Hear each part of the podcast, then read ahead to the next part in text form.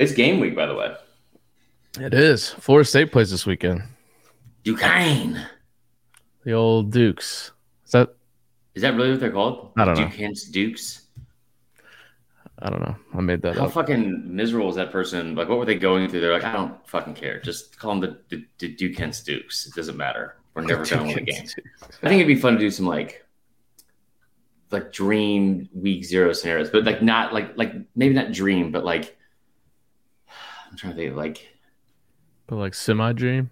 like like not, not night like what's a dry dream instead of like a wet dream it's like a dry dream scenario of just well i guess that's most dreams right it's just normal dreams I guess. super dry dream Dry- we'll do dry super dream. dry dream uh matchups for week zero Christine, this is a lovely house. It's Christineth. Are you stupid or are you deaf? Christina! You idiot! You come to our house, you get my wife's name right! What? Christina!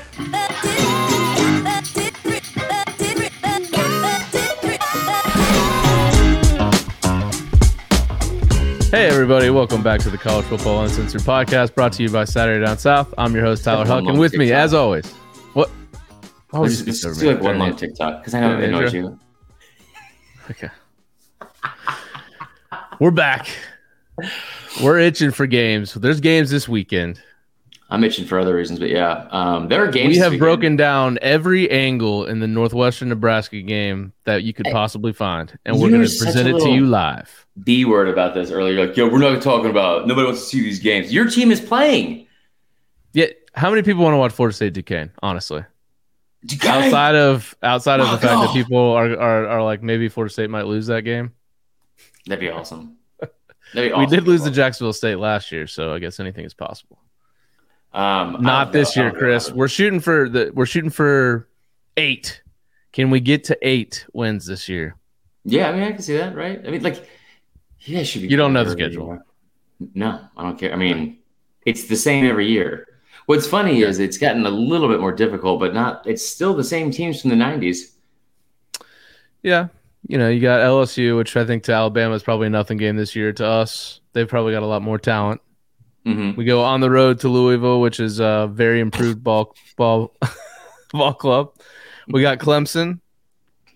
We've got Miami at Miami, brand new Miami. This is the new Miami. And you're muted.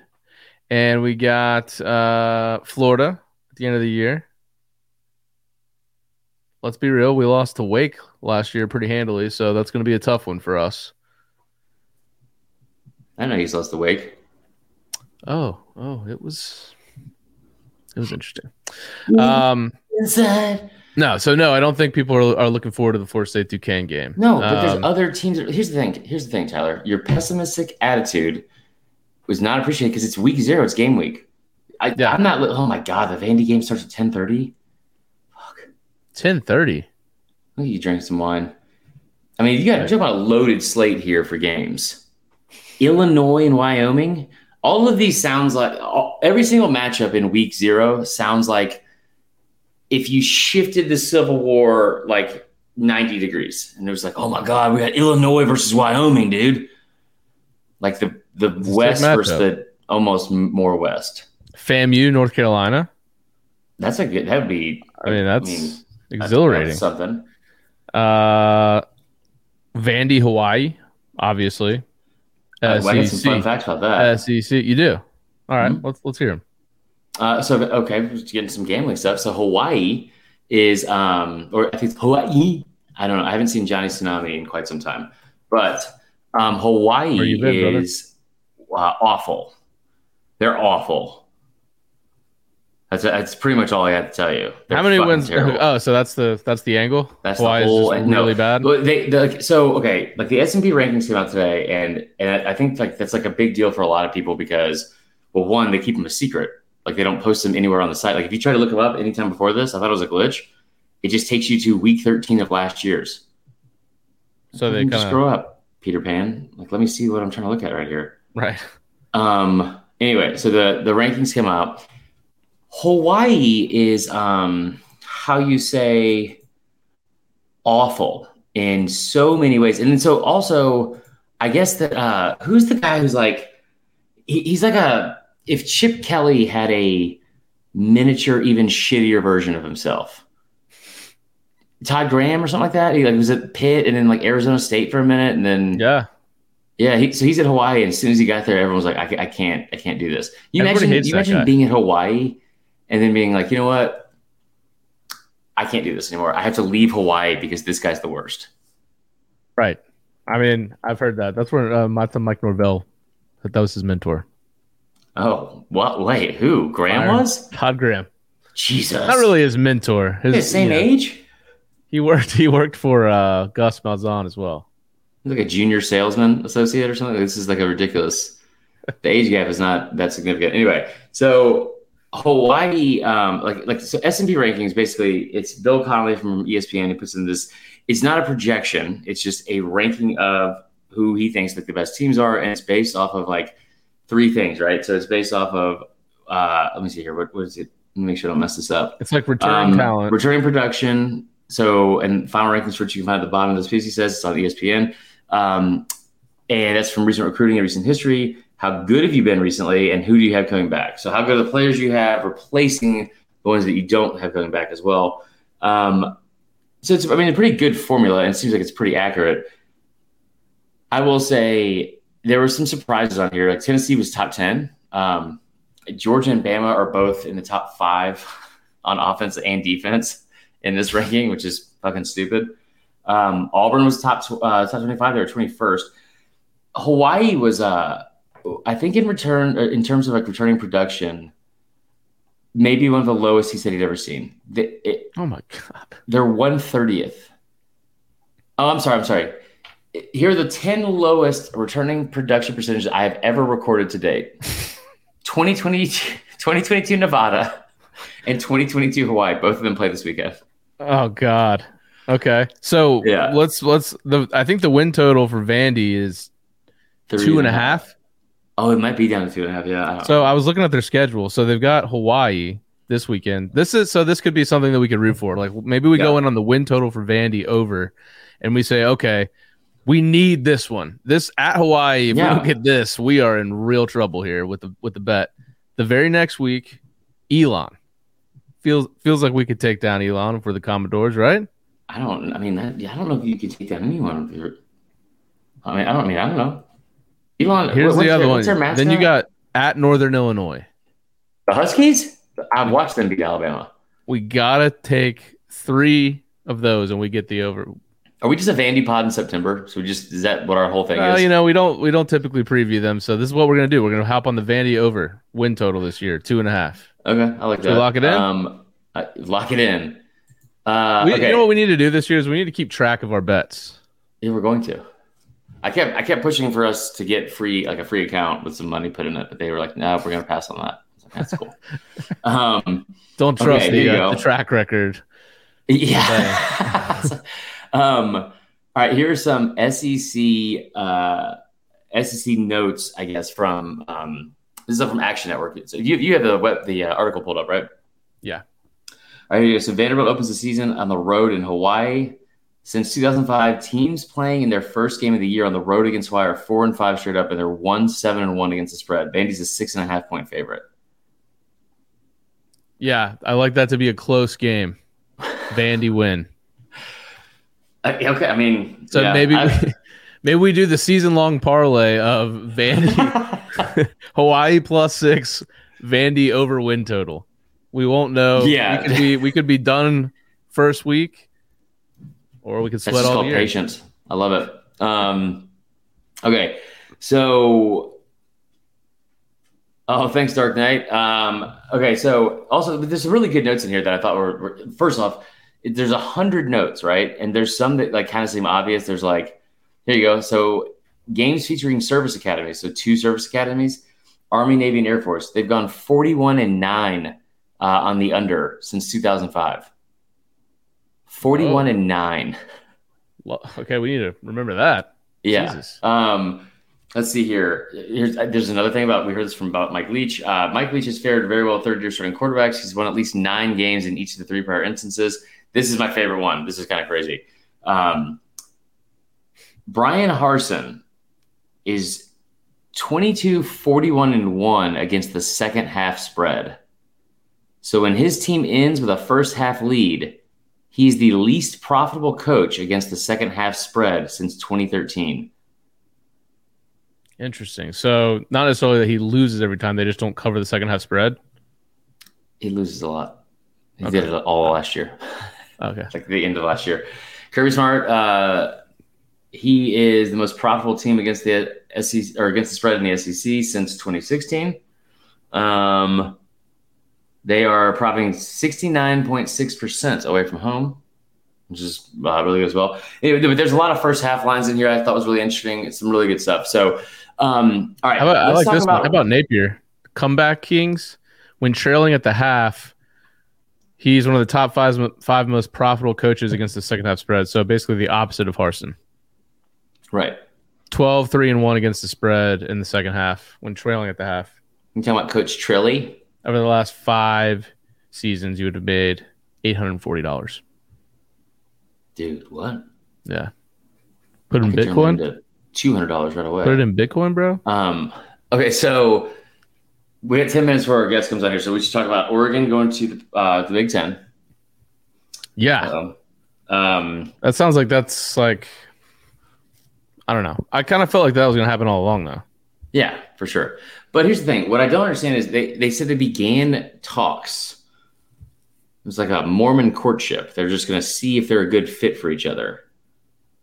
So, I, Right. and listen, considering who's involved, two like my least favorite state and the worst conference in the history of fucking man. I just I, they're gonna probably talk about this for five years. No way they actually follow through with it. There's no way. Just, you're just talking about like recent history stuff? There's like Oregon doesn't belong in the Pac-12. I mean, in the Big 12, Big 10, but they can't go to the Big 12. Is it? I mean, either this is USC, but here we are. This is a brand new ball game, dude. Where's Oregon going to go? If there's two, I mean, maybe Lanning builds them into like an SEC type team out west. Are you getting emails from Dan Lanning? Uh, text messages. Why? I'm getting. I'm getting like e- I don't know how I'm on this list. Oh no, I'm, But I'm getting emails from Dan Lanning, and I swear to God, every single it's like every Wait, wait, like, it's not, it actually really him? be him. No, it's not him. It's like let me see here. Um, where's the most recent Do you one? have anything There was a typo in incriminating? today's. Take down the program or something. That'd be sweet. That somebody did that last year. They were like, "Hey, just so you know, there's this is what's going on with all these uh, people coming to Oregon. They're leaving backpacks full of cash in the you know like down these homes in the south, and like, hey, did you pick up my backpack?"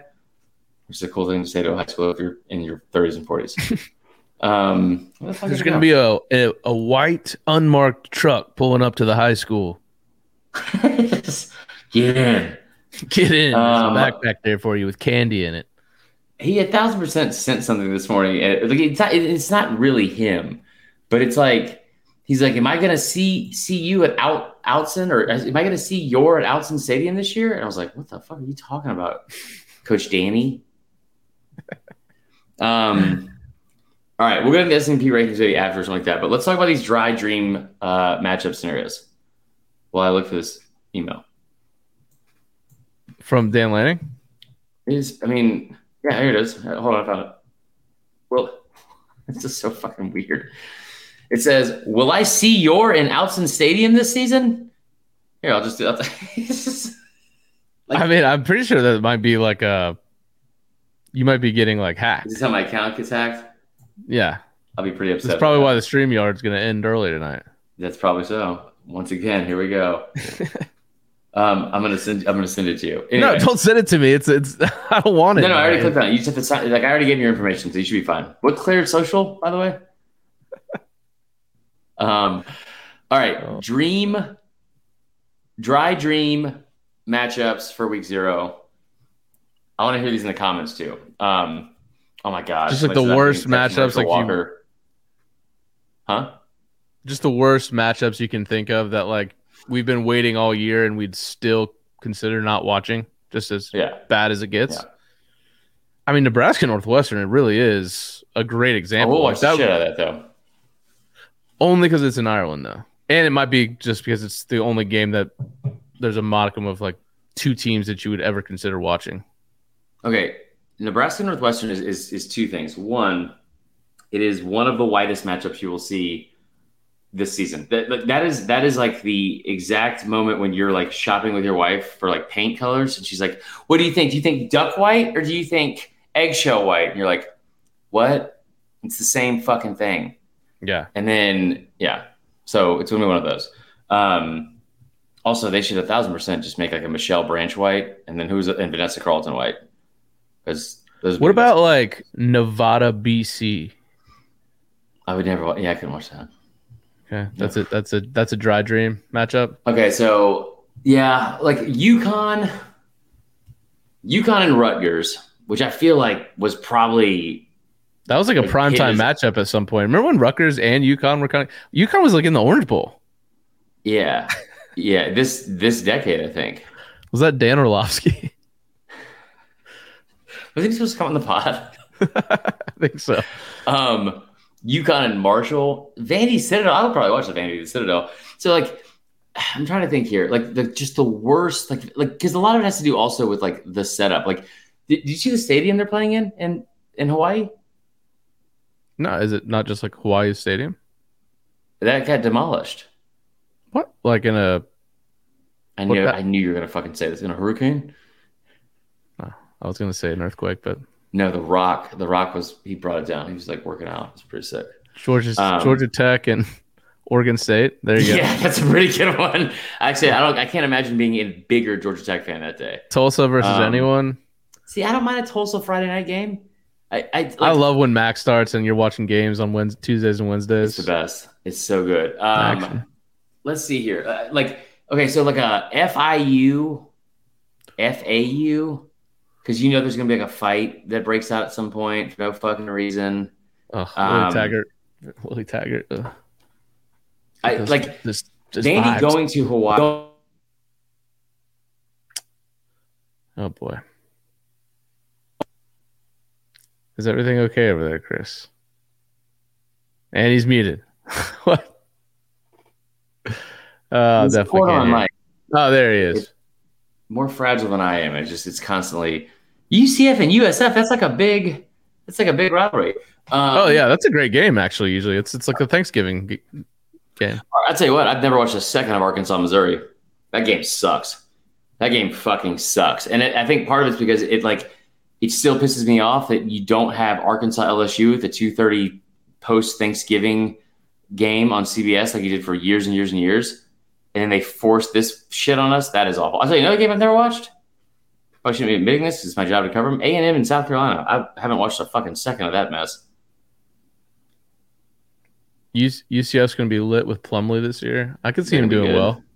Yeah, That can be They're really actually good. recruiting at a pretty decent level. Like their recruits, they've got like a couple top 100 D linemen committed to them. Yeah. Now we'll see if it lasts.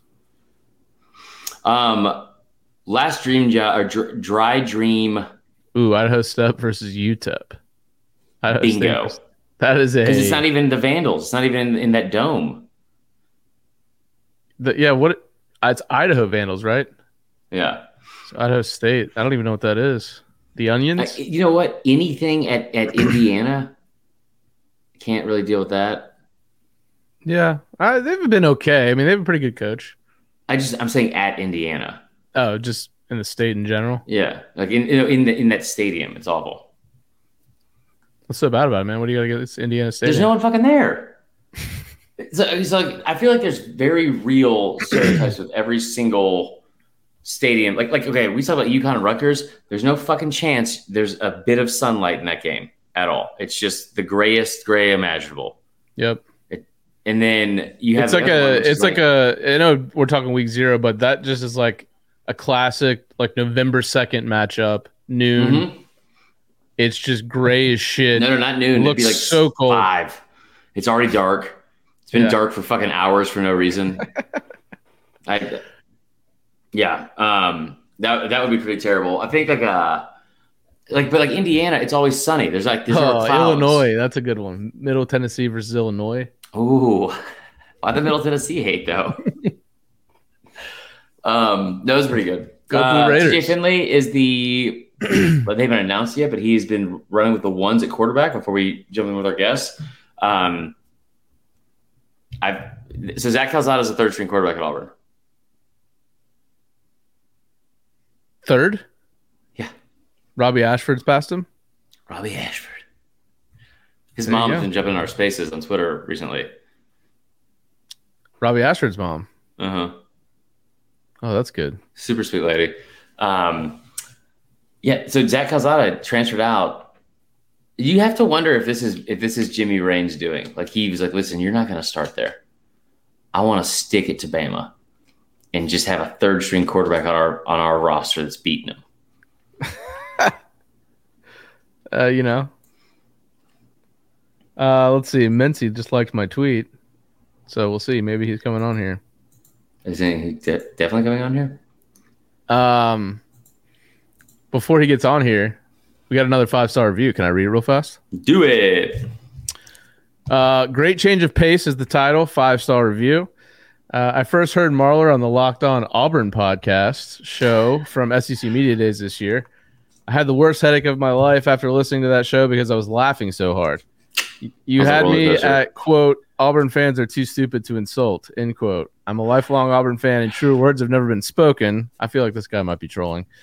All self deprecation aside, I've been listening to y'all for the past month or so and can't get enough. It's great to hear a podcast that provides perspective from all across the college football landscape in a way that is entertaining and insightful.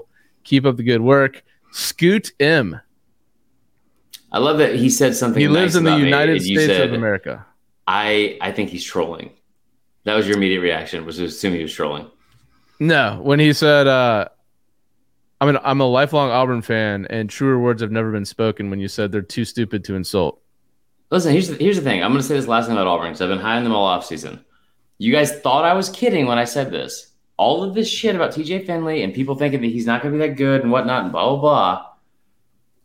This kid transferred in from another school. He sat the bench behind some overhyped white five star with with Bo Nix. Uh, he drives a moped, and he just got arrested. All the fucking ingredients just just cooking in the pot right now. And then also like I'm, I'm not making this up. You know the first scrimmage or the first practice that the media was allowed to go to after his arrest? He was like 19 of 20 just fucking lights out of course. Do you expect anything auburn less? natty coming in hot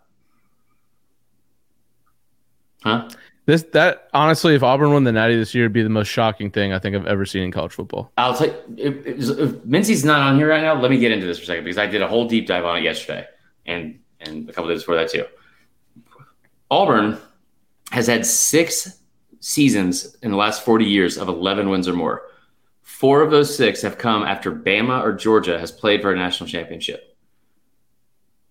They, they've, they've had, in the last, Bama's had seven national titles, I think, since like 92. Auburn has come back and won the SEC or had 11 wins the following year. Three of those times. Like, Well, they didn't win last year though, so what's that? No, You Georgia did. right. Right. Also, every single every single coach they've had since Pat died, so the last like six coaches before them, each one by year three has pla at least played for a title, whether it be the SEC or whatever. They've all been ranked inside the top ten, besides Tuberville, because he didn't deserve it. And you had, um, I'm trying to think here. You had from year from by by the end of year two, they had all had at least nine games, gone to a bowl game, been ranked in the top twenty, and beaten Bama. Every single one of them, no matter what happened in the first year. I mean, this is this is like it's like destiny. So you're calling? Are you are you like putting a line in the sand here? Like Auburn's going to win ten games. Auburn's going to absolutely win ten games for no fucking reason. It's not going to be about talent. It's not going to be because they, Harsin's coaching them boys up. Hold on, let me see if I got my notebook over here. You want to play this game? I do not have my notebook over here. Um, okay, all right, good. But like, no, like, I looked into this last night, like for a, a decent amount of time, and it was astonishing some of the shit that's like, I mean, it's kind of crazy. They all beat Bama by year two. Every single one of them. Like, I mean, think about this. Terry Bowden, first year he went eleven and zero. He'd never coached before. Chizik, Something to think about. year Should we bring in our Should we bring in our guest? uh, is he here? Is he here? Yeah. He is here. I'll stop talking about Auburn at any point. All right, there he is. What's up, man? Oh, what's up, guys? Thank y'all for having me on. Yeah, no problem. So, uh, for those that don't know, this is uh, Ben Mintz from Barstool Sports. The the uh, King of the South is is what we've seen now. So, we figured we'd have you on a Southern football show. You know. Oh man, I'm thrilled to come on. Uh, I followed Saturday Down South for quite a while, so uh, really nice. enjoy coming on and see you're wearing a Florida State hat. Am I going to see you in New Orleans in a couple weeks? I'm trying to get down there. I found out that a lot of my friends, uh, you know, people I went to college with, uh, are going. So I'm gonna try to make it down for sure, man. We're uh, so I'm going to be doing that. Like the Barstool Sportsbook app launched in Louisiana Yeah. in mid February last year. It was actually the week. It was actually the week of the AFC Championship. We did a big. They did a big push with Joe Burrow and Chase. Uh, so I'm, Megan making money and I are both going to be down there and doing some content in the Superdome for LSU Florida State. And I got a I got like a 50 yard line, 10th row ticket. I'm pumped. Sick. So I'm uh I think that's going to be an awesome game to kick the season off, man. Uh, love both those Yeah. programs. You know, obviously haven't been the last few years what you know they traditionally are, but you know their fan bases are pretty excited. The atmosphere should be great the dome. So uh, I'm really I'm curious to see what's yeah, going man. I, I I think it's a, a must win game for Norvell if he wants to have success long term there. I really do. Yeah, I mean- I think it's going to be interesting. The LSU front, like I, it, it it's fascinating. I'm always juggling a funny dynamic because I worked for. ESPN Baton Rouge before I got hired by Barstool, and I'm from Okay. Louisiana, so I'm pretty juiced into LSU program and know what's going on uh, there. I'm, I think they're going to be better than people think. They crushed the I don't think transfer. so. They crushed the transfer portal, Yeah. and we live in this day and age now where these rebuilds don't take as long when you get these just plug and play starters. And they got a lot of good guys in the secondary. They got talent at D line. Their receiving Yeah. core looks really good. Their O line is still, you know, they've got a, a FIU and East Tennessee State transfer, and the O line's been real shaky for them the last couple of years. But I don't know. I I think LSU's going to be a little better than people think. I Yeah. I- I was well, I surprised the not. line was so low. It looks ratty. LSU Yeah. being two and a half at home, it kind of made me pause because I thought it'd be three and a half or four, but I don't know. I mean, LSU's been pretty damn bad the last couple of years, so I, I think maybe it's that. And Norvell, you know, I know he had a pretty good recruiting class last year. I mean, obviously they had the disastrous start, but Yeah, because Oh, yeah. of Travis Hunter, uh, you know, you guys paid him oh yeah, a yeah, million like, dollars, right? Barstool- Bar- like they I act like Barstool threw all this money down. Like, come on. Um, and plus, you know, I mean, how long is he going to be? We'll see how long he's at Jackson State too. You Yeah. know, who knows in the state? But uh, that's anyway. I had to comment on that because I saw your Florida State out. Yeah, yeah. Deion is going to be our next coach, right? I, I mean, well, y'all didn't want him last time. I know. You know, I, mean, I know I he'd go there, and that's obviously his dream job. And you know, he'd probably bring a just a wall of transfers with him. But yeah, yeah, Jesus. it, it's it's fa- it's fascinating. Uh, it's been fun to follow Deion with Barstool for sure. yeah, no doubt. Uh, so let's talk Ole Miss. Um, Good. obviously, uh, awesome season last year, ten and three. Went to the Sugar Bowl. I, I think that was the first time they've ever won ten regular season games. It, it is, but you know that's a weird stat because they've only been playing Yeah. twelve regular season games for like you know not forever. Sure. So I mean, yeah, they've had, but yeah, I mean, it's a true stat though. No, I mean, I guess you can't. The numbers don't lie. They the Eli year in 03, they were nine and three in the regular season uh, because they lost to Memphis, and then in the 2000, uh, the the four, you know, they they ended up losing three. Uh, the good 2014 year too, even though it, Yeah. you know they were having such a great year and they kind of fell off a little bit. So Well, the Sugar Bowl has been around for a while, and Yeah. they that's just the second time they'd been since the 1960s to the Sugar Bowl. So, uh, before we talk about this season, looking back at the first two seasons under Kiffin, um, what do you think about the job he's done? Not only reviving the team on the field, but just getting the fans in a totally different mindset. I just feel like it's a totally different program with him. Man, whatever people say, I mean, every, you know, what I don't have enough words in the dictionary to describe how great it's been. But whatever people say it is, I hope they're as appreciative and grateful as they should be because where this program was, you know, after the Freeze era and they got in all the NCAA problems, and you had Matt Luke. I mean, not just were they had NCAA probation, they weren't relevant nationally Right. at all.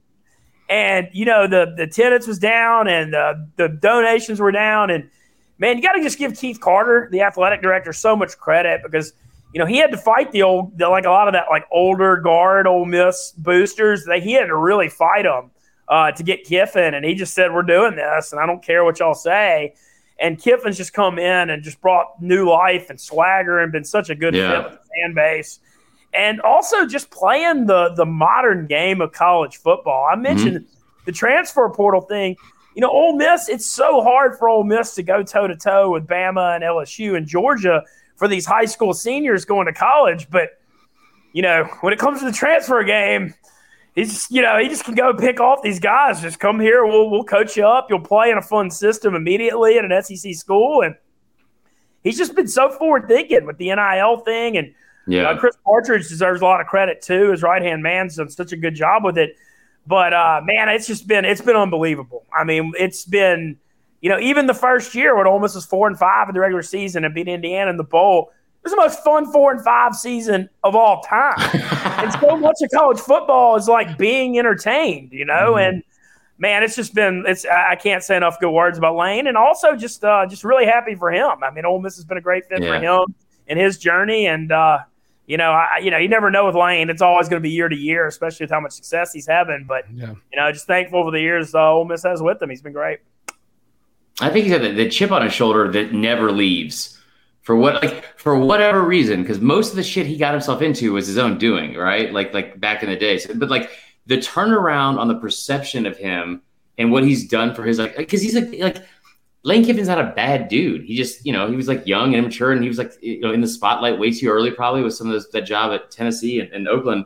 But he's done a tremendous job. I, I don't think I've ever seen somebody go from like just like a villain in the SEC, right? Like when he was at Tennessee and everything, and now like he's like he's like on the same level as Pittman and Beamer. He can't like he can't be touched, right? He's like it's a Godfather status. Yeah, he's he's cha- you know, and you just mentioned something. Uh, people change and evolve as they get older. Mhm. I mean, like I said, he was a head coach at what thirty four.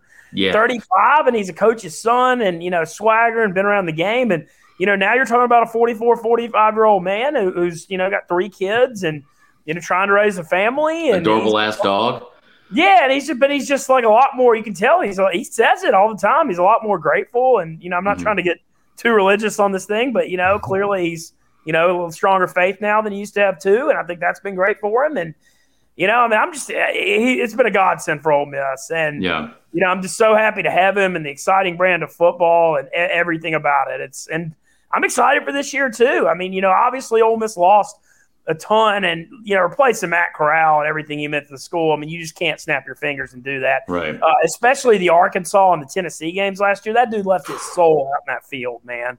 I mean, there's no way in hell Ole Miss wins either one- either one of those games without him. And especially when like the Tennessee game, their top three receivers were out, and he had to carry the ball like thirty something times Yeah. that frame. Um, but He had like 190 yards rushing, didn't he? Yeah. I yeah, mean, just- I was like, like- I remember looking at the stat line. I was like, "What the fuck is going on right now in this game?" Because I joined it late. I was like, "How? What is happening?"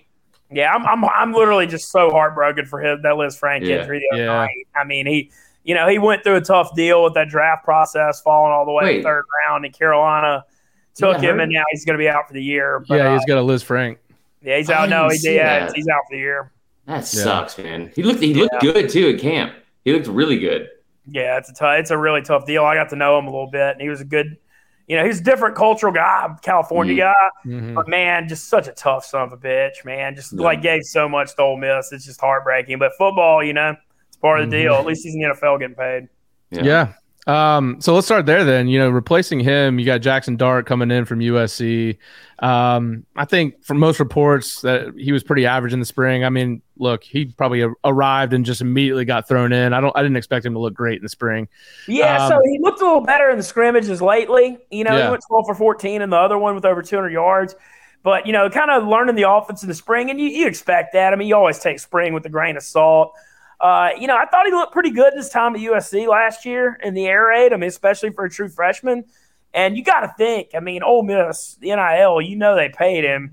I mean, I know that it's a for real competition. hmm I'm not saying it isn't. Luke Altmyer is a four star recruit, got put into an impossible situation against Baylor in that Sugar Bowl. You know, took no first team snaps in practice playing Dave Aranda's defense, one of the most complicated schemes. And also, Baylor's defensive line just beat the hell out of Ole Miss up front in that game, too. I mean, it wasn't like, it, I think Ole Miss could have won a crowd play, but it wasn't going to be easy. And so you can't really judge that. And they're giving him a long look in the camp. But I, I still ultimately, I, I got to see Altmyer start over Dart to believe it. I think it's going to be Dart's job. He brings in uh, the, the tight end Michael Trigg with him, uh, which, which was another fantastic pickup in the portal.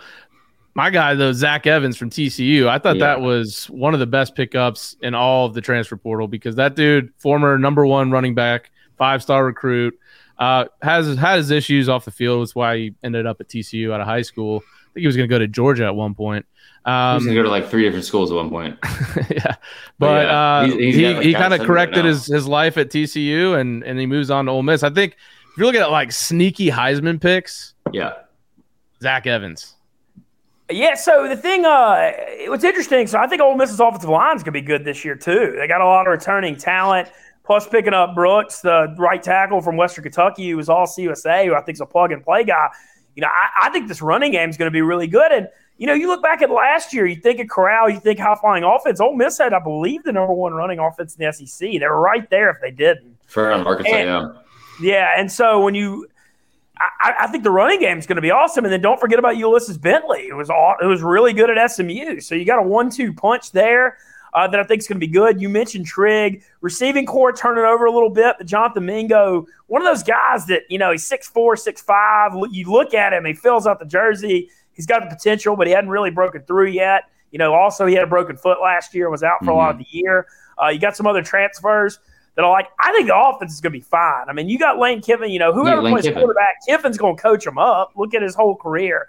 So I, I don't, you know, when you look at Ole Miss, and you also got to factor in Ole Miss is a really weak schedule early, like extremely. First four: Troy, Central Arkansas, at Georgia Tech, Tulsa. Before Right. you get Kentucky on October first, so Oh, Jesus. you know, yeah, you got a real light schedule early to kind of figure out some pieces. So I mean, I, I feel good about the offense. I really do. I, I feel like I've been saying this for a couple weeks now. Like, because I feel like people finally caught on to Hendon Hooker. People finally caught on to KJ Jefferson. People like there's been a couple of these like bigger names that you kind of you kind of realize like, and and those guys are obviously already in the SEC. They put up numbers in the SEC. But the fact that we're not talking about Zach Evans like at all eh, going into the season, it seems like like like at all blows my mind because every you brought up like talk about like the offense is to be fine because it's under Kiffin. I've, I've said this like repeatedly this offseason. In his last 10 years as either a coach, as like an OC or a head coach, there's eight of the 10 years he's had a quarterback throw for 3,000 yards or 30 touchdowns. So that, like that's he's going to get those numbers. And the year he didn't, he had a running back that put up 32 touchdowns and like 2,300 yards or 1,900 yards, something crazy Yeah, like that. Devin Like, Evans, who starts the Bills now. Right. Like so like and, and you brought up you brought up the, the SMU transfer. Like I think he he complements him really well, just the way like his like style running. He's also put up like good production numbers like when he was at SMU. At the same time, Kiffin finds his guy and just sticks with it. Like like that he just feeds him repeatedly. I think Evans is gonna have a monster year. No, I do too. The thing with Evans, you know, obviously you mentioned a lot of the off-field stuff, and that that's all true. I, I think Ole Miss having such a weak schedule early and getting off to a good start is going to keep him engaged. Like he may be the kind of guy that you know TCU went through a lot last year, and you know I know he averaged seven yards a carry, and his yards after contact are spectacular, but. I, I don't know. I don't know him personally. I don't want to say anything bad, but you know, I feel like he may be the kind of guy. You know, you're going to get his best effort as long as you're winning and contending. Wait, Yeah. was TCU was that when Gary Patterson like quit or was fired and then showed up for work on Monday? It was like, I'm gonna help with the defense. he just like stayed around and helped out. Yeah, that was a weird deal. And now he's a dude. He's an analyst at Texas now. It's crazy. Unreal. Oh my god. Yeah, Uh, It's nuts. defensively, uh, obviously Durkin goes over to Texas A and M. I love Um, that. yeah, you bring in a guy. So I was just doing the research. You bring in a guy from Western Kentucky as the D coordinator. Well, Took- what happened? The problem was Lane made a great hire bringing his brother back, Chris Kiffin, who was the D line coach under Freeze and did an awesome job recruiting. So he's the defensive line coach of the Cleveland Browns, Myles Garrett. He Mm. he took the job to be the old Miss defensive coordinator, and he came back for six weeks. And you know, I, I don't know what happened. You know, no one does. I think it might have had something to do with the new college football NIL. But six weeks in, he was like, "The hell with this! I'm going back to Cleveland to coach Myles Garrett and that D line." And so Ole Miss, you know, this is after all the coordinator hirings, and so they really didn't, you know. And you, you bring in the Western Kentucky coach. That is what gives me, you know, I, I don't know what's going to happen, but I thought DJ Durkin last year, the job he did was spectacular. You know, the last few weeks, Ole Miss shut A and M down, played great against Baylor. You know, defense defense was, you know, Mississippi State. uh, Granted, the weather was bad in Starkville, but man, State couldn't do anything on offense in that game. And I, the improvement on the defense was really the story in the back end of the season. And so that's what I'm if there's concerns, it's the run defense and the defensive coordinator thing, or you know, we'll see. But those are the two things I'm concerned about. Right. Yeah, I got to you got to replace Sam Williams' production, uh, which is going to be. Yeah, oh, that's not easy, man. 12 and a half sacks. Awesome Crazy. story and leader. So happy for him. Second round pick out of, you know, Dallas. You know, his story was crazy. Came from came from really tough background situation. So uh, it was just awesome to support him. Uh, also got to replace Chance Campbell, who, although he fell the sixth round of the Titans, that dude was a monster last year, and he just made plays from day one. You know, he spot on Malik Cunningham week one, shut him down in that Louisville game, and he was great all year. So got a few, tra- you know, Kiffin shocking with the transfer portal, but keep an eye on Troy Brown, uh, all Mhm. MAC for three years, coming from Central Michigan. Kind of a smaller linebacker though. He's about two twenty. He can run a little bit, but you know the tackling in the MAC and the SEC, obviously a different game. But a, but a lot of hopes for him, and then a lot of returning talent in the secondary, led by Otis Mhm. Reese, AJ Finley, and DeAndre Prince. Feel good about the secondary. D line looks like it's added depth. You know, you got Jared Ivey from Georgia Tech. Uh, you, you know, you you brought Pegues home from Auburn, really Oh, big yeah. guy. Yeah, Cedric Johnson had a good year last year, six and a half sacks. So, you know, on paper it looks solid, but you still got a defense that allowed 197 yards rushing a game last year. And you know, Ole Miss runs a modern spread defense. You know, they're designed to stop spread offenses. They play five, six DBs all the time. Right. You know, go with the lighter boxes. And so the run defense thing, you know, concerning, and then the, the new defensive coordinator, you know, we'll, we'll, we'll see. Those it, those are definitely, uh, you know, if there were concerns, that's what I got. You you look at the schedule, and I'm excited about that Georgia Tech game just because living in Atlanta, it'd be fun to see an actual team come into that that stadium. Um, that's like fun to Cool watch. stadium, So- from what I've heard. I've heard a lot of people like Bobby Dodd. I heard it's cool. I, lo- I fucking love Bobby Dodd. I, you're gassing me up right now because it's like my favorite stadium outside. It's like it's kind of a shithole because it's like it's from like 1920 or something like that. Like they still have like troughs like in the in the men's rooms, like that kind of stuff. But it's like the setting is awesome. The setting's awesome, and you guys should get a win there too. But is there any is there any game on this schedule you look at it and where it's like okay, this it's not a must win, but if we win this game, it can kind of like you know be the catalyst to going through the rest of the year and kind of like slingshot you to like a like a you know nine ten win finish or on the other I think that Kentucky game on October 1st, it, just the way the schedule sets up. Because Okay. you've got four games. Like, you never want to say, like, easy. You know, you don't want to assume it because Troy, we've seen fight people before. And Mhm. Tulsa got sticky a little bit last year. But still, you lose any of those games, you're shocked, regardless of that.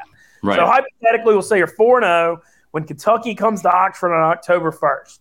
You know, a lot of stuff with Kentucky this year is interesting to me. You know, Will Levis, look, Will Levis is like a type of dude. He looks the part, you know, he's tall, he's got a big arm, but the production, you know, hadn't really matched no. the, the talent. So I've, I'm not totally sold yet. You know, I know Wan'Dale Robinson was spectacular last year, and they, they have a great running back in Rodriguez who's going to be out the first few games, but should be back by Oxford. But that Kentucky game at home, and I think Ole Miss should be able to win it. I, I don't get me wrong. I know Kentucky's hyped this year, but I, I'm not. I'm not. I'm not totally buying it. But if you win that Kentucky game, you're five and zero. Then you go to Vandy, who sucks, and then you get Auburn coming in on October fifteenth. Auburn's over under five and a half wins. They the thing with Auburn this year, I mean, you- you're talking about the most volatile program year in year out in the SEC. No different this year. But man, a lot of people transferred out. There's a lot of weird stuff going on with Harsin. Their quarterback situation's a mess. I mean, if it starts going bad early at Auburn, it could go real bad. And so I don't want to like hypothetically come on here and say there's a chance Ole Miss could be seven and zero when they go to Baton Rouge October 22nd.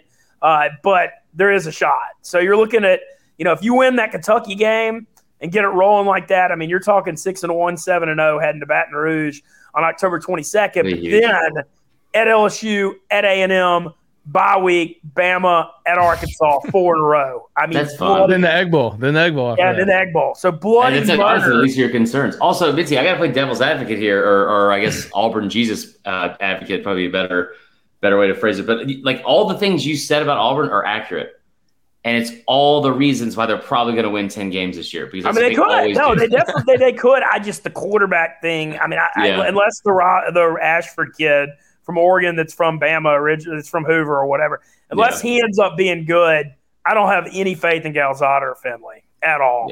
Calzada's the third string. They said today. Yeah, oh, I, I just you see that Oxford fit that film last year when he started. Oh man, I mean, I, I'm a Bama fan, so sadly, I saw his uh, his his film from. Oh yeah, yeah, yeah. He played out his ass that one night. But no, but uh, I, I don't know. I, I think that's the big thing. Um, but we'll see. You never know with Auburn. But it just the, the situation, the season could be really, really good before the murder stretched the end. Yeah. The, the Bama game getting moved from late September, Yeah, I was wondering when you were to gonna get that game. I don't. I honestly, I don't like it. I think Ole Miss beat Bama those two years. You want to catch them early usually Yeah. uh, as they're I- figuring it out. But When you were listing off the names, I was like, oh, if- now at five and zero, they must have Bama next week, and then it was like seven zero, like that must have been like it's way way deep in season. That's what. So I was looking at the on. I I, I use y'all sportsbook, Barstool Sportsbook. Uh, Awesome. the over under, over under is eight, and I'm looking at the schedule and I'm like, okay, like you said, conceivably I could easily, and no slide to Kentucky, but you know it's at home for Ole Miss. yeah, Um, and uh, those other five games are I I'm pretty sure layups for you. So you're six and zero going to that Auburn game at home, and Auburn beat Ole Miss last year, right? So there's a little bit of revenge on the mind. You could conceivably be one away from the over under after that Auburn game, Yeah. with five games left, and not hit the over under. So it's going to be real weird too with the college football ranking system. Ole Yeah. Miss is going to be ranked like because all these other teams are going to be dropping games. Ole Miss could be ranked extremely high when they go to LSU. If they're Right. seven and zero, they could be like number six or seven and still not really know what they are. You know, like they could That's a be really just good point. like and so that that could be a, a you know a, something to watch out for. So, but look, I'm excited. I'm going in. I'm just saying, like as a fan, eight and four here is successful for sure. right. Like when you really look at it, you know, ten wins is. I mean, you're in the SEC. That's not going to happen very often. That's why it's happened once. I think as long as you win eight, you keep the momentum in the program rolling forward. I think se- seven and five, like little step back, but not the end of the world. Six and six or less is is, is bad, and especially with the schedule being so weak early. So you know, I Yeah. think you know, as a fan, you go in, you say, hopefully, Ole Miss wins eight, and anything beyond that's kind of gravy. And you want to keep winning the Egg Bowl, obviously, especially with it being in Oxford. I so got, you I got a couple over the eight then? Man, I, I was looking at it. If I if I could have found, I'd go over seven and a half. At eight, I'd pass. Yeah. I think Um, seven and a half. If you can get that number, I think the over's good. But I, I just over eight, you got to get to nine's tough, man. I mean, you Yeah. know, and also when you look at the history, Ole Miss's history in Fayetteville is, I mean, there are a lot of words for it. None of them are good. I mean, it's been it's been really really rough through the years. Winning at Arkansas, it's never going to be easy in Death Valley, at A and M. You know, the Mississippi schools have had a lot of success against A and M the last few years. Mm-hmm. Though it's been a real thing, but it's still going to be on the road Halloween weekend. No joke. Bam it. I just over eight. You got to get to nine to get there. I think that's a stretch. So I, I think There's going to be so seven and a half- many, so many young 19 year old dudes named Gavin dressed up that weekend as army men. And it's going to be very difficult to walk into that stadium. Um, no, so I, I got one of the reasons we wanted to have you on here is because we know you're, uh, you're, you're kind of like us, a big gambling guy. I didn't know you were a poker guy. Oh yeah. You just, you were in a tournament. How'd the tournament end up? Because I know you were there with Jeremy Pruitt of all people. Uh, yeah, he same Pruitt did tournament. better than me, man. Pruitt made day two and cashed in the eleven hundred dollar event. He had a bunch of chips. I You was, know, I was, so I he love did that Pruitt he was did in pretty good. He made it for. I think I got like a, there were four hundred fifteen people. I got like ninetieth or hundredth, and he got top twenty. So hey, Wow. there you go, man. He's got to he's got to do he's got to do something, you know, while he's in coaching jail or whatever. I Uh, was dying. Like it's like it was. I didn't know that you played because I used to play uh, like a bunch, and I remember like looking. I was like, oh, cool, because like we were, you know, we'd been talking about trying to get you on, and then you just casually like, yeah, Jeremy Pruitt's out here. I'm like, what the fuck? like it was like just just could not have been more uh, more casual. Okay, so I got here's my question for you. We've been talking about. Um, this will be my last serious question, then we'll get into the good stuff. Uh, but like, look, we've been looking at over unders and moving at player props, all this sorts of stuff. Like, if there's an over under that you are dead set on, like, like who is what is your lock or any bet for the college football season? What is your what is your lock? Okay, I mean, lot, lot, I, I hate the term block. It's it's just Oh, it's, glad I brought it up historically it's rough. So I've got a few running around. Uh, I actually think UCLA is going to be good this year, and I like they're ten to one to win the Pac-12. And I have questions about all three: USC, Oregon, and Utah. Like I know Mhm. Utah won it last year, but like, I mean, they're almost like gone from underrated to overrated. Oregon's switching coaches. You know, we'll see how Bo Nix does there. And USC's like the flashy thing with Lincoln Riley, but I still got to see, you know, in the trenches. And UCLA's got, you know, DTR's back for his fifth year. Charbonnet's really good running back. And, you know, I thought last year they lost a few, you know, they lost a few really close games and still are eight and four. Uh, so I think they got some value at 10 to one, you know, if you're looking at a, like a value shot, because I think the top teams are a little weaker in the Pac 12. So that's kind of what I've been giving out. Um, I'm really looking forward to seeing John Rhys Plumlee start at Central Yeah. Florida and Malzahn's offense. Obviously, him being a former Ole Miss guy, and so will I. Just really want the best for him. I'm also good Yeah. friends with SJ, SJ Toohey's part of that athletic department, so I'm always talking to him Yeah. and he's hyped about that team and kind of got me in my ear. So I'm looking forward to that. They're like plus 350 to win the AAC. I saw So that. Yeah. May not the best odds, but man, I think Plumlee with, you know, you look at those I- I'm trying to find Mounds. his- Y'all know those uh, Mounds on props. teams when he had Nick Marshall and when he has those running quarterbacks, man, uh, really fits with that scheme a lot better than Taylor Gabriel did before he got hurt last year, or you know, yeah, or Dillon Gabriel did before he got hurt last year. Um, so I'm kind of wa- watching them pretty close, but uh, the LSU one at six and a half, I've been looking at like I.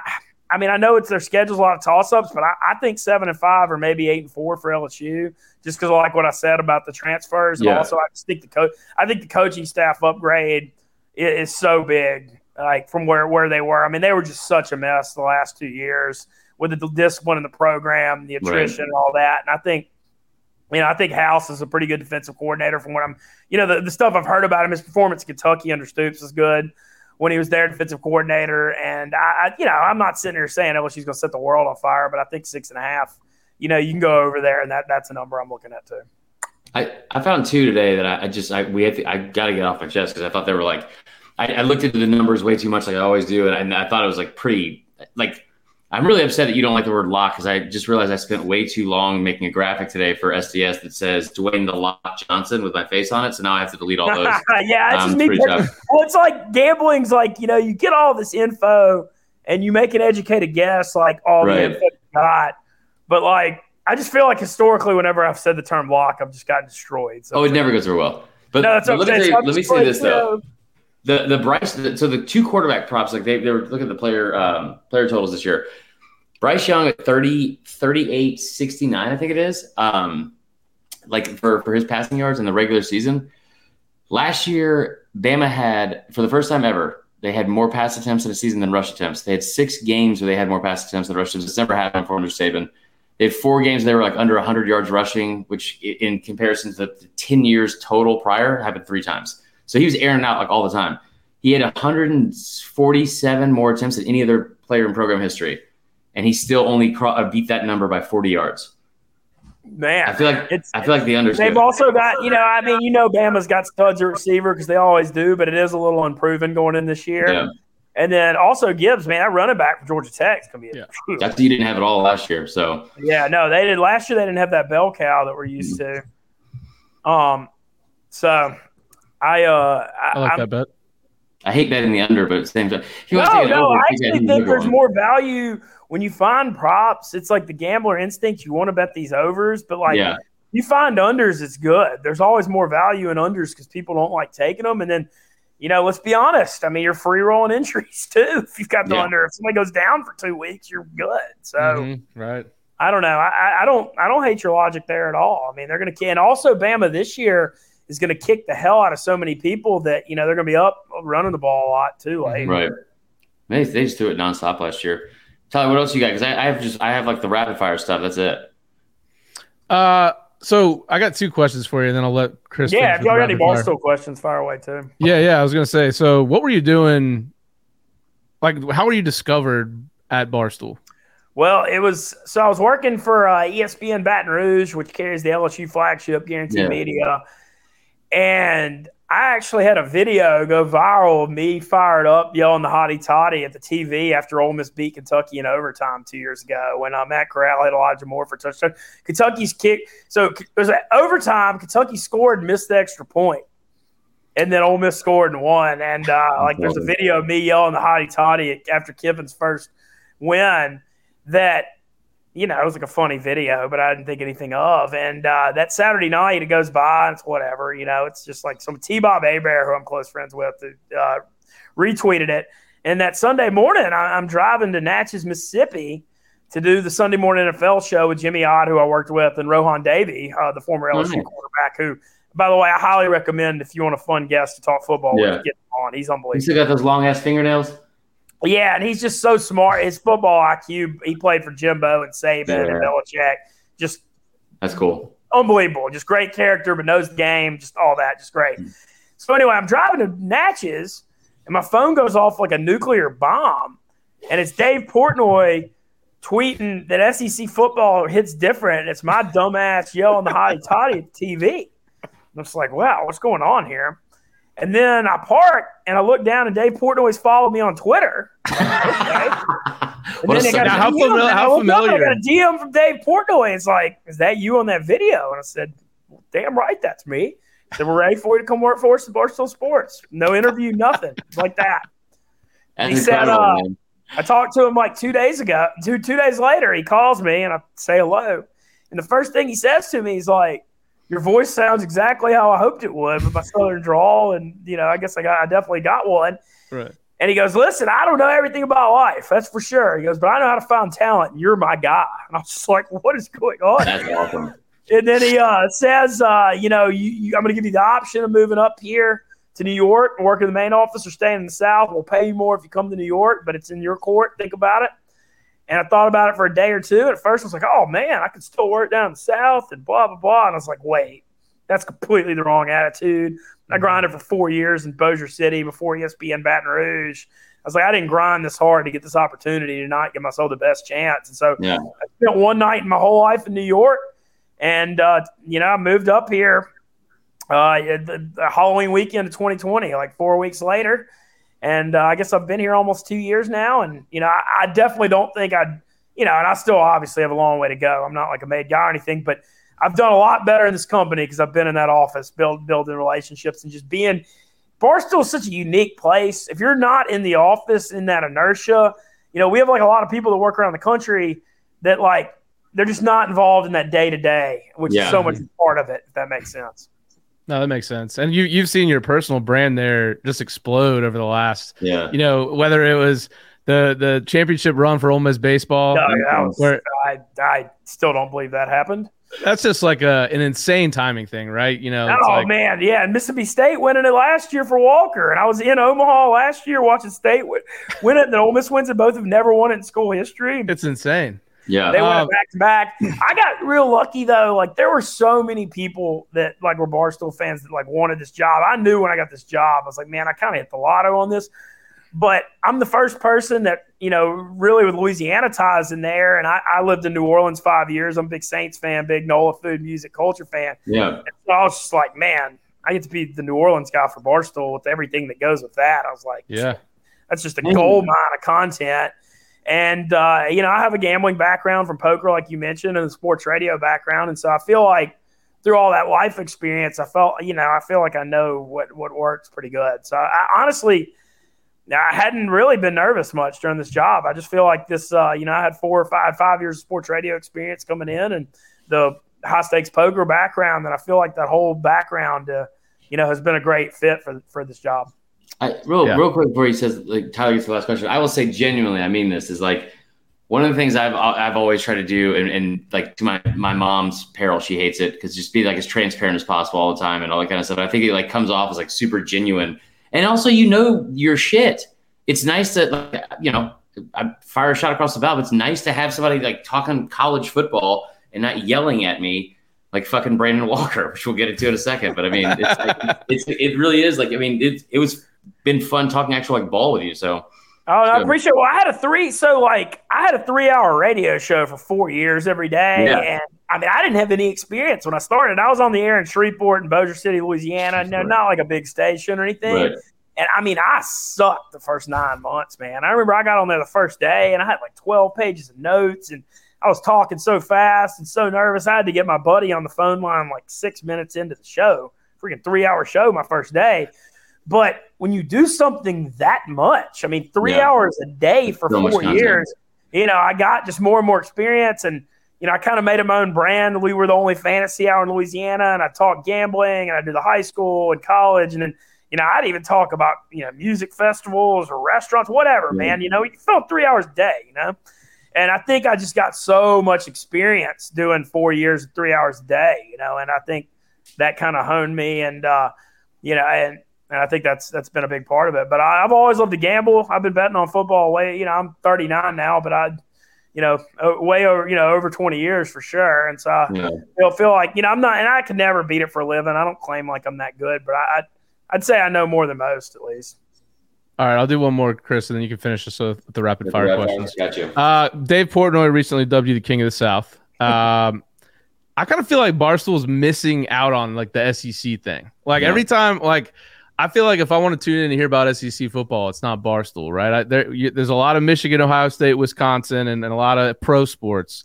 So you, as the king of the South, between you and Megan making money and a couple, Okay, yeah, of we get Casey too. yeah, yeah, and Casey, can we, yeah, and Walker, can we get the SEC thing going? Yeah, I mean bigger? they so so like I'm gonna try to start. I'll probably be doing like a lot more Twitter Spaces soon this fall. I mean, I pitched an idea the other day that like I want an hour long SEC show that's just like Yeah. we can interact with all our Barstool SEC accounts that are so big on Twitter. Wh- If we did that, it wouldn't be a gambling show because you can't do Mhm. that with the college. But uh, Uh-huh. I, I literally pitched that the other day, so hopefully people No brainer, man. uh, if you're listening, hate it when it happens, because 'cause- we've got like like we've got unnecessary roughness, which is a big college ba- football pod with Walker and Casey. Walker has a football show. We have the college football show every Saturday, which is really good, and then they've got Pick'em, the gambling show with Dave, Big Cat, and Rico. But I do feel like what you're saying, what we're missing is like a specific SEC show. So Mm-hmm. you know that's what I think too. I fired it. Um, and you know, I think we're going to continue growing in the South. Uh, the sports book has, you know, we're in Louisiana, Yeah. we're in Tennessee, so we're in a couple SEC states. Uh, you know, I, I wish Mississippi'd figured out, man. That'd be great for Walker and me because you can bet live in the Penn casinos in Mississippi, but you can't do it Right. online. Seems very short sighted. Like if you're going to Yeah. embrace one, just like Seems the opposite that you could do it on the internet and then you but you could do it in person, which is very North odd. Carolina- yeah, but it's like way. nobody wants to drive all the way up to Tunica, or you know, I don't know. I just think they need to figure it out.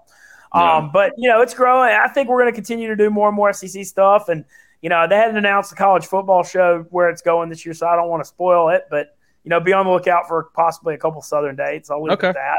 Cool. And uh, you know, I think we're going to continue to do more and more SEC stuff. And you know, this fall I'll be running around the South. Of, you know, I'll be a mix of up here in New York and New Jersey uh, on gambling streams. But I'm also, you know, I'm going to New Orleans, like I said, for LSU, Florida State, and I'll be in Oxford for Ole Miss, Kentucky, and I've got a few more Southern dates. Kind of, and oh, I'll be at Ole Miss, LSU, and Baton Rouge too. So I'll be Nice. running around the South, South a good bit, and you're gonna, you're gonna definitely Cool. be seeing some South content. Cool. Good deal, man. All right. Well, we got just a quick rapid fire questions here. All It's uh, a two minute drill. We'll get you wrapped up here um, and keep up with the score. Are you ready? I'm hell yeah, damn right. I was going to say, what a fucking missed opportunity that was about to be. Okay. Right. First question. First question. Uh, your favorite show to binge on Netflix in the off season? Gilmore Girls. Say it. Your favorite what? I'm sorry, I made Favorite, froze. favorite show to binge on uh, on or stream whatever like on, on Netflix, Hulu, all that kind of stuff. Uh, just uh, I'm I watch HBO Max, but I was a Psycho Sopranos fan. okay, also- like that. Um, better moment for you. Okay, when all your dreams kind of came true with that text from Dave, or Tim Elko hitting any of the grand slams on one leg two years ago. Man, the, the Elko stuff was awesome. Especially Yeah. Tim and I are really close too. Yeah. Uh, you know, we've gotten to be good. You know, we did church together, and I mean, we ta- you know he's a very close friend of mine, uh, or become that. But I mean, I still got to say the Dave thing. Uh, you know, allowed all that to be awesome. So I'm going to Yeah. say the Dave thing. But then the other one, you know, I got 75th in the World Series main in 2011, and that was that was Wait, what? yeah, that was pretty pretty one of the high moments too. Holy shit! I, I, was, I was good. At, next- poker. I was top 200 in the world at poker for a while. I was good, man. so I paid for my senior, my last senior year with her from online poker. I didn't do that. I, that's fuck, I didn't know that at all, dude. Yeah, yeah. I've gotten. I got 75th in 2011 and 327th in 2018. So I'm like two for seven lifetime. But Holy Yeah, shit! Okay, my next that, that 75th in the main was high up on the life moments, though. I mean, it was like late day six. I mean, it was Yeah. getting balls deep in that thing. It was getting real serious. Damn. Ah, Yeah. man. We had a bunch of my buddies. We had a, a home game in high school, and they went out there as soon as they turned 21. I get a text from him. He's like, "Hey, man, are you uh, are you near your computer?" I'm like, "What's up?" And he's like, "I'm uh, I'm at the final table. I'm seated next to Helmuth." I was like, "What?" It's like, so so he ended up finishing second, and then and then Damn. uh, yeah, not, not in the They main event. me- this Not year was nuts. I got they put me, me and Phil Ivey were the featured table of the main day one this year. that's awesome. I don't think it was a coincidence either, man. They act like oh we've sat by each other, but like they were Yeah. trying to get Barstool. Yeah. Yeah. there I think. Yeah. But All right, I it was that. funny. I Ivey that. didn't know what Barstool was, and he was like, "Why the hell do all these people care about you?" guys?" bro, but I mean, that's, That's funny. that's awesome. Um, all right, go to order at Chick Fil A. Oh man, uh, the, okay. Right now, I'm I'm currently on day 22 watching Sugar, so the order's more boring right now. But the real order would be a spicy chicken sandwich, the the spicy deluxe chi- chicken sandwich without the tomatoes, Yeah. and waffle fries and an unsweet tea. But the current order is uh, like the, the current order is like the 12 pack of grilled chicken nuggets with the buffalo sauce because I have sugar in it. you just this, we're talking about gambling and poker, unsweet tea. Like I mean, I just Dude, yeah, man, I'm a big guy, man. I gotta watch the damn, you know, I got, got a lot you, going man. for me, but I'm a Um, all right. one of them. Two more for you. Who is angrier, Nick Saban after a loss, or Brandon Walker every fucking day he wakes up? Saban only loses once a year tops, and Walker's always angry. So I'm gonna say Walker. Okay, I like that. I like that. All right. oh, Walker, we got it. We been, we went at it. We went pretty hard Friday. We kind of. I've been. I mean, it's just up. like you know, I, I like I'm a pretty good natured, positive dude, you know, but like when you take that many shots, there's like a point where you're like, I mean, I'm not gonna put up with this, you know. yeah. For Yeah. if you need any help, like like just you know ever if you want me to come, just tag tag me in. I'm in. I, I love it. I love it. No, yeah, did Um, you see? Did you see the clip last year of me with the cowbell with them? No, but I, the egg bowl, the egg bowl stream last year. You need to see this on YouTube.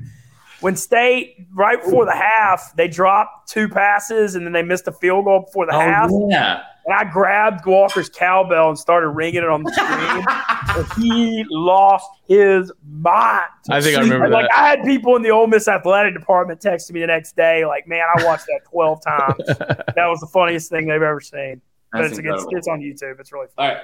My last question. This is my most prized possession in my little background here. Is these two things, okay? Okay? Is a Morgan Freeman bobblehead with Ole Miss, and then this beautiful picture up here. So if we if we end up running into you, which we will, at uh, at one of these Ole Miss games, will you not only sign it but also, um, I mean, like let let us like punch Brandon Walker in the face while we're there, Just, if you don't mind. If you don't mind, real quick. Yeah, I don't. Yeah, go for it. I, Walker probably won't be at the Ole Miss game, but uh, but yeah, of course, love to. Morgan Freeman's been a great supporter of Ole Miss too. He's the best. Ole Miss basketball from Clarksdale.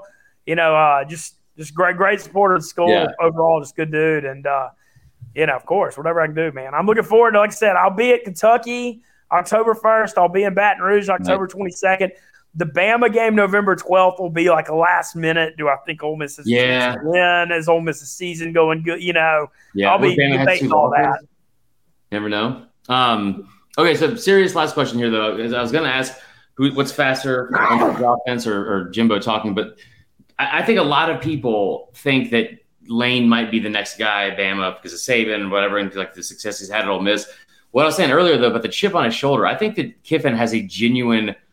Like I, I think he loves Oxford for one, and what he's been able to build there, and building as zone. Do you, how long do you see him staying in Oxford? Really? Well, I think Ole Miss caught a big break that Cristobal wanted to go to Miami last year Yeah. because I think Lane was the next option. I think Yeah. he'd have taken Miami. I really do. And I'm, I'm a realistic fan, though. You know, I mean, like Lane obviously lived down there when he was coaching Florida Atlantic, and that's a pretty favorable situation if you can get money behind the program, which Cristobal's done. Cristobal has the relationships to do that. So I was really worried about that that whole situation. Um, but when you look around at like other jobs, I mean, like he ain't leaving for Auburn. You know, I know that those their fans are delusional and think he might, but he would. fucking outrageous. And LSU, like I think he would have left for LSU, but LSU didn't even. Scott Woodward didn't even look at him. And Woodward's like, you know, look at the hires he makes. He always Right. makes, makes those buttoned up, really big hires. Um, so the thing is, I mean, I, I think he's going to be there a couple more years, but I do think it's going to be touch and go every year. And I also think the way Lane relies on the transfer portal, Mhm. you know, it it's kind of a year to year thing. Okay. Um, but I, I don't know. I feel it, it'd have to be the right job. And like, what is that right now? You know, he didn't get Right. along. He didn't think about for him and Scott Stricklin, the Florida AD. Don't I don't know that there's something there, so he didn't get considered for the Florida job. You know, like what what job? You know, you're kind of running out of jobs because like we've seen what's happened to West Coast football. I mean, he could have. I think he could have had a lot of success at Oregon, but Mhm. you know, it's, you're seeing everybody from California come play in the SEC now, and they're not putting the money, and Pac-12's lagging so far behind. I mean, that's why you see Kiffin and Leach in the SEC. yeah. So, like, I mean, what jobs? Like, I mean, you know, No, Bama obviously really leads point. that, but like, you know, you're kind of running out, of running out of jobs at this point. Yeah. Mintzy, this is great, man. I'm going to add this up, and it's going to be the exact score of 69 points, which is very nice. Uh, this has been awesome, man. This has been awesome. It's Yeah, really- no, thank y'all for having me. I followed y'all Yeah. for a long time, and uh, you know, I appreciate y'all having me having me on the podcast, and I'd love to come back sometime. Yeah, I gotta I gotta admit something. I gotta show you this real quick uh, before I let you go. So this was earlier this year. You had tweeted. Oh yeah, that's a funny one. Yeah. Yeah, and, and you said genius move. You know, bar, uh, B- uh, Big Cat tweeted. So my most liked tweet ever. I, s- I zoomed in on your screen. You weren't. Oh logged yeah, in. yeah, oh yeah, yeah. I was And I around. said it would also appear Mintzy isn't even logged into his computer, and, and Big Cat retweeted it, and it just went it went off. Like oh yeah, oh yeah. so, so I have to apologize. stuff. It's like uh, it's just such a crazy, funny environment, man. It's uh, you got to live by the motto. There's a great motto. It's like, uh, don't take yourself too seriously, but take your take what you do seriously, and that's what I live by here. Like you're gonna get, you know, I'm the butt of jokes every day, and I just laugh at it. You know, I Yeah, mean, you just got you just got to know that that's what you're signing up for. When you work for this company, you're there's a public eye shining on you. I mean, Dave Yeah. Portnoy dragged me through the just Twitter just street like Omaha 2021 when I lost like eight college baseball bets in a row, and he showed up in the Arkansas gear that one day. But I just, I mean, that's what you sign up for at Barstool. Yeah. You know, I'm 39 now. Like I've been through a lot in life. You know, I went back to school when I was 31 and worked up from Bossier to Baton Rouge to here. So, you know, if I have to take public criticism from Dave Portnoy and Barstool Sports, well, then so be it. Let's Right. roll. You know, it's part of it. That's awesome, man. Well, we love Congrats following all the you, man. success, man. Well, yeah, thanks. Well, follow me on Twitter and Instagram at Barstool Mintzy, and uh, I'd love to come back sometime. Sounds good, man. Thanks, man. Appreciate it. Well, that was All right, fucking man. That was great. Um, we have got to get Mintzy on later this year. Talk a little Yeah. bit more Ole Miss. He's Um, great, man. He like he like really really knew his shit.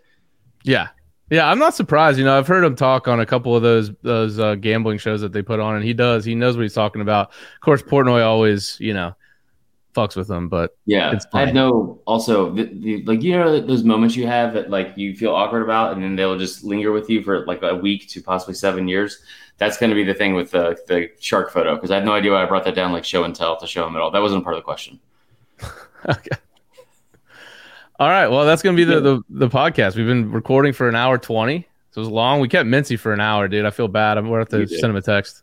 Yeah, Yeah. that was good, man. That was, that was a lot of fun though. Um, all right. Well, we will be getting last but not least later this week.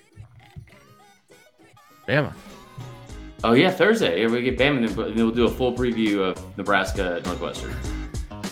We're gonna break down how all 23 combined points are gonna be scored in that game.